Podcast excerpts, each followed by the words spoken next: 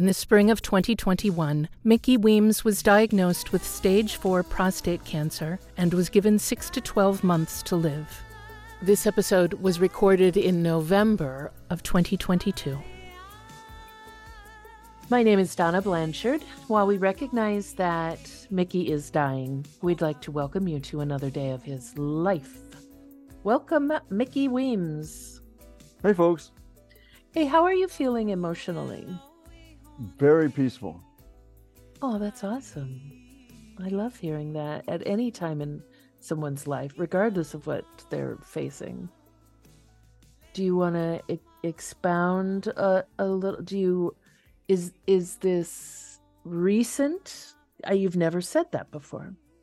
Well, I think part of it is that um, I just found out that another friend of mine committed suicide. But I had recently gone through the the death of my friend Mark Matheson, which wrecked me.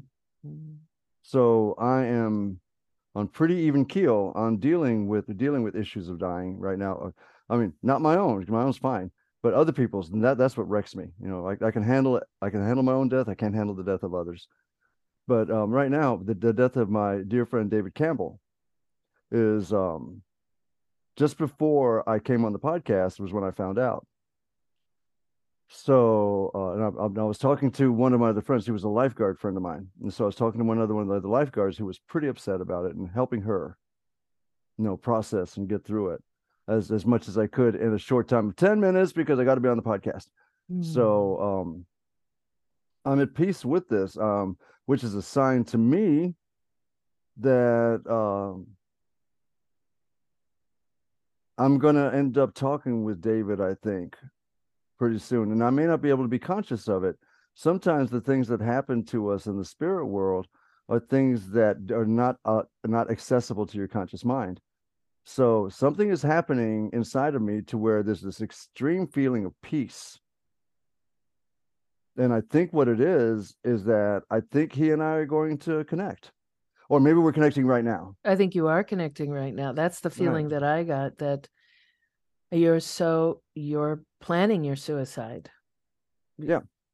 So and you are at peace with it. So I've I've been through loved ones uh leaving by their own hand and it all seemed quite sudden and wretched and I hadn't processed the meaning of it and you know blah blah so it was very difficult times in my life but you are thinking about it in a rational um pragmatic way that that would add a very interesting level and i don't want to get into that any more than you want to do you want to stay with that topic or do you want to we can look at it a little bit because I think it'll be useful. Every everything that we do should be useful to somebody, right? yeah So I think it's useful it's for people to know that everything for me is proactive.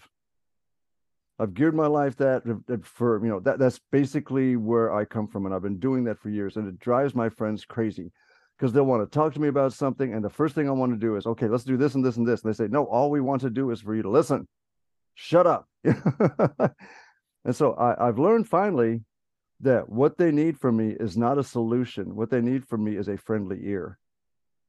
And once I figured that out, and it took years, I mean, it took until, you know, until I'm about to die for me to learn because I'm kind of a slow learner on some things. i think it's What- just harder for men i, I Yeah. think it's harder for men yeah I, I, I think so. We, we, you know, well, I'm a, I'm a can do kind of guy, right? yeah fix Um, it you got a problem yeah, i'm gonna gonna fix, fix it, So the, the thing about what happened with David is I have a feeling that somehow or another, maybe even right now as we speak, I am doing something or he is with me or something is happening there that's really good.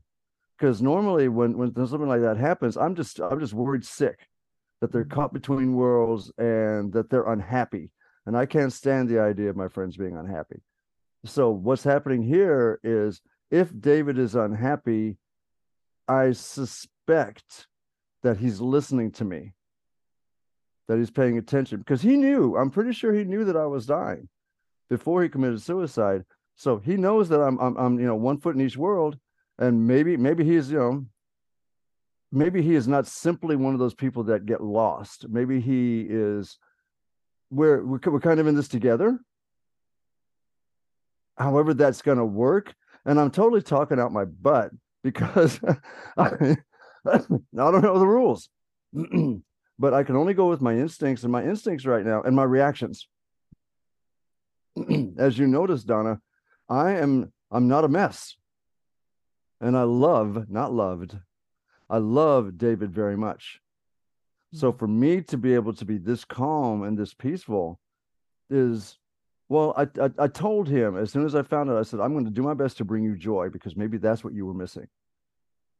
Maybe maybe that's happening, and and if that's the case, I'm going woohoo, you know. Thank you, the powers that be, for allowing this to happen, if indeed it is.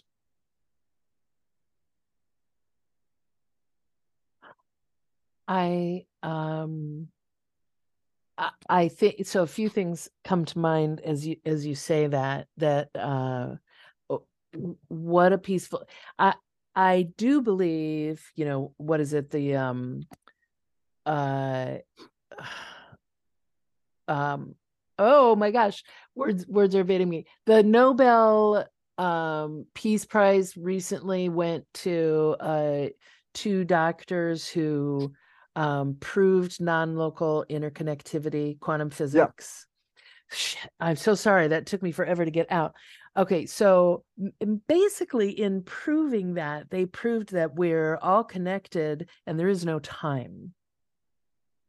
So if we offer, or, or at least it's the precursor to proving that for most people, it did prove it for quantum uh, physicists. So if we spend time healing a situation that was in our past, we are actually healing that situation in its present. So I I do believe that you thinking about your friend and you being at peace, particularly in your particular point in um, your life's evolution, then I absolutely believe you you are bringing peace to him as well. Well, it could be he's bringing me peace. And same, yeah. You know, I mean, I mean, I'm, the the thing is, I th- I th- I'm benefiting tremendously from this. You know, and so David, if that's you, thank mm-hmm. you. You know, I'm, i know he's my brother, yeah. so I would not doubt that if he could, that would be what he would be doing. That's beautiful, and and suicide has has uh definitely has a bad rep and i don't want to say that i'm well, uh, you know yeah. advocating for it but yeah i uh i i have i think it's very rare that we heard someone say and, and i'm at peace with that and i have no idea what your friend's circumstances are and we're definitely not going to get into that but um the fact that what he is leaving, not leaving behind, what he is passing forward is positive for you. And that's good. I've had enough experiences that I know my reactions tend to reflect the world around me, as everybody's do. You know, we react to the world around us, and um, my reaction to him right now is is peaceful. It's it's I've never had this happen. The other friends that committed suicide, I was all upset because okay, I'm going to find them. I'm going to make sure they're all right. With David, it's it's it's a different thing. I'm still going to go looking for him, but I'm going to start this now, and I suppose I'll be able to see the results of it when when I do go. That you know that I'll say, okay, this you know this is what was going on, because I'm not sure that I'll be privy to that. You know, there's there's only so much that we can, in my opinion, that that we can go beyond the veil. Mm. Mm. Can you expound on that a little further? Okay, there are very few people that I trust when they say that they can talk to the dead. I think most of them are fantasizing. The only ones that I trust 100%, or since 100%, the only ones that I really give credence to are uh, Theravada Buddhist monks, like those from um, Vietnam, Cambodia, Thailand. They have rituals for the dead where they contact the dead and the dead contact them back. From what I understand, and these these monks they've dedicated their lives to meditation so they've been going inward for years and years and years and years. So they're basically professionals of dealing with worlds. And i trust that. I i trust their discipline. I don't i don't think they're faking it you know that that the schools they go to that the monasteries that that put them through this rigor you know very rigorous training that it bears fruit that that there's actually result from it that allows them to trans to trans um, transpose worlds. Is that a, is that a way of putting it? Trans- To transpose is to change. okay, that, okay, that, that's the wrong word. That to then- Oh. to to transition between Mm. to and and and I think they'd be the first ones to tell me that that they also don't you know control the actions and they just kind of put themselves out there and what comes comes, right? What messages they get are messages they get. That they don't have a whole lot of control over it. They're just they just act as vehicles by which this can happen. And I I I, I have very little doubt that they do. Mm.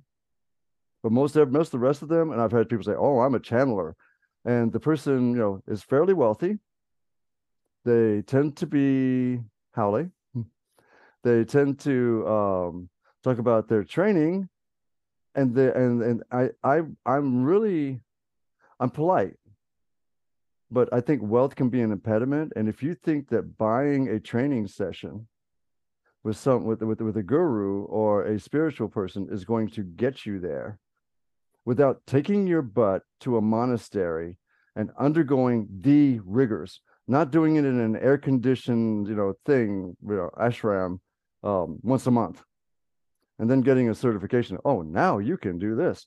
I really am critical of that. So, but the the viewers who are listening to me, if you really feel like you have that gift and you're wealthy and you went to that ashram once a month and got that training, please forgive me if I'm insensitive, but I am a doubter. Mm. And I do believe in cultural context. And unless you are in the middle of that, that you learn the language, that you go see them, that you live with whatever the conditions are, right? And that that you are getting I don't think you're getting the real thing, really. Oh, It's easier for a camel to pass through the eye of a Oh. needle Yes. than for what is it, a wealthy, a rich man to enter To the kingdom of heaven. heaven. Yeah, exactly. But with God, all things are possible. So I've got to remember that second part. Ah, yeah. You know, so so yeah, but I, I tend to be with the cat with that camel going through an eye of a needle kind of thing. I'm, I'm that kind of guy because I'm I'm a skeptic, right? Now, if somebody who went through all that said, "Okay, watch this," and they showed me, I'd go, "Well, shit. Okay, I'm gonna back up. You know, you were correct." So you know, yeah, proofs in the pudding, right? You you you show me, cool. Yeah, I do. I uh I think that people who were born into a certain level of wealth and comfort, which you know, we all were born into a certain yes. level of wealth and comfort. Yeah. Um, we never hu- hungered or didn't have shoes or, you know, Right. um uh it it uh it puts you in a different place that I makes adds more material pos- uh, um focus. Sorry, my brain fog is getting to me. It adds more those physical attachments to what we have always had create a barrier that doesn't exist with people who have experienced time without. Yeah, I mean, you feel like you can buy it. Oh, I, I want to become enlightened. I'll pay for it. Yeah. the whole problem with indulgences in the church and indulgences were was a way of buying your way into heaven and so rich rich people would like you know pay for these fabulous cathedrals because they thought that would buy them and their loved ones into heaven and they you know, you know problem solved right and i would go negative. It's not that simple. So Uh, So, uh, okay, so this is leading me to a to a different conversation that actually we talked about in the last episode, but I want to make sure we wrap up your your thoughts about just for now, and we can revisit this about uh, your friend who took his own life.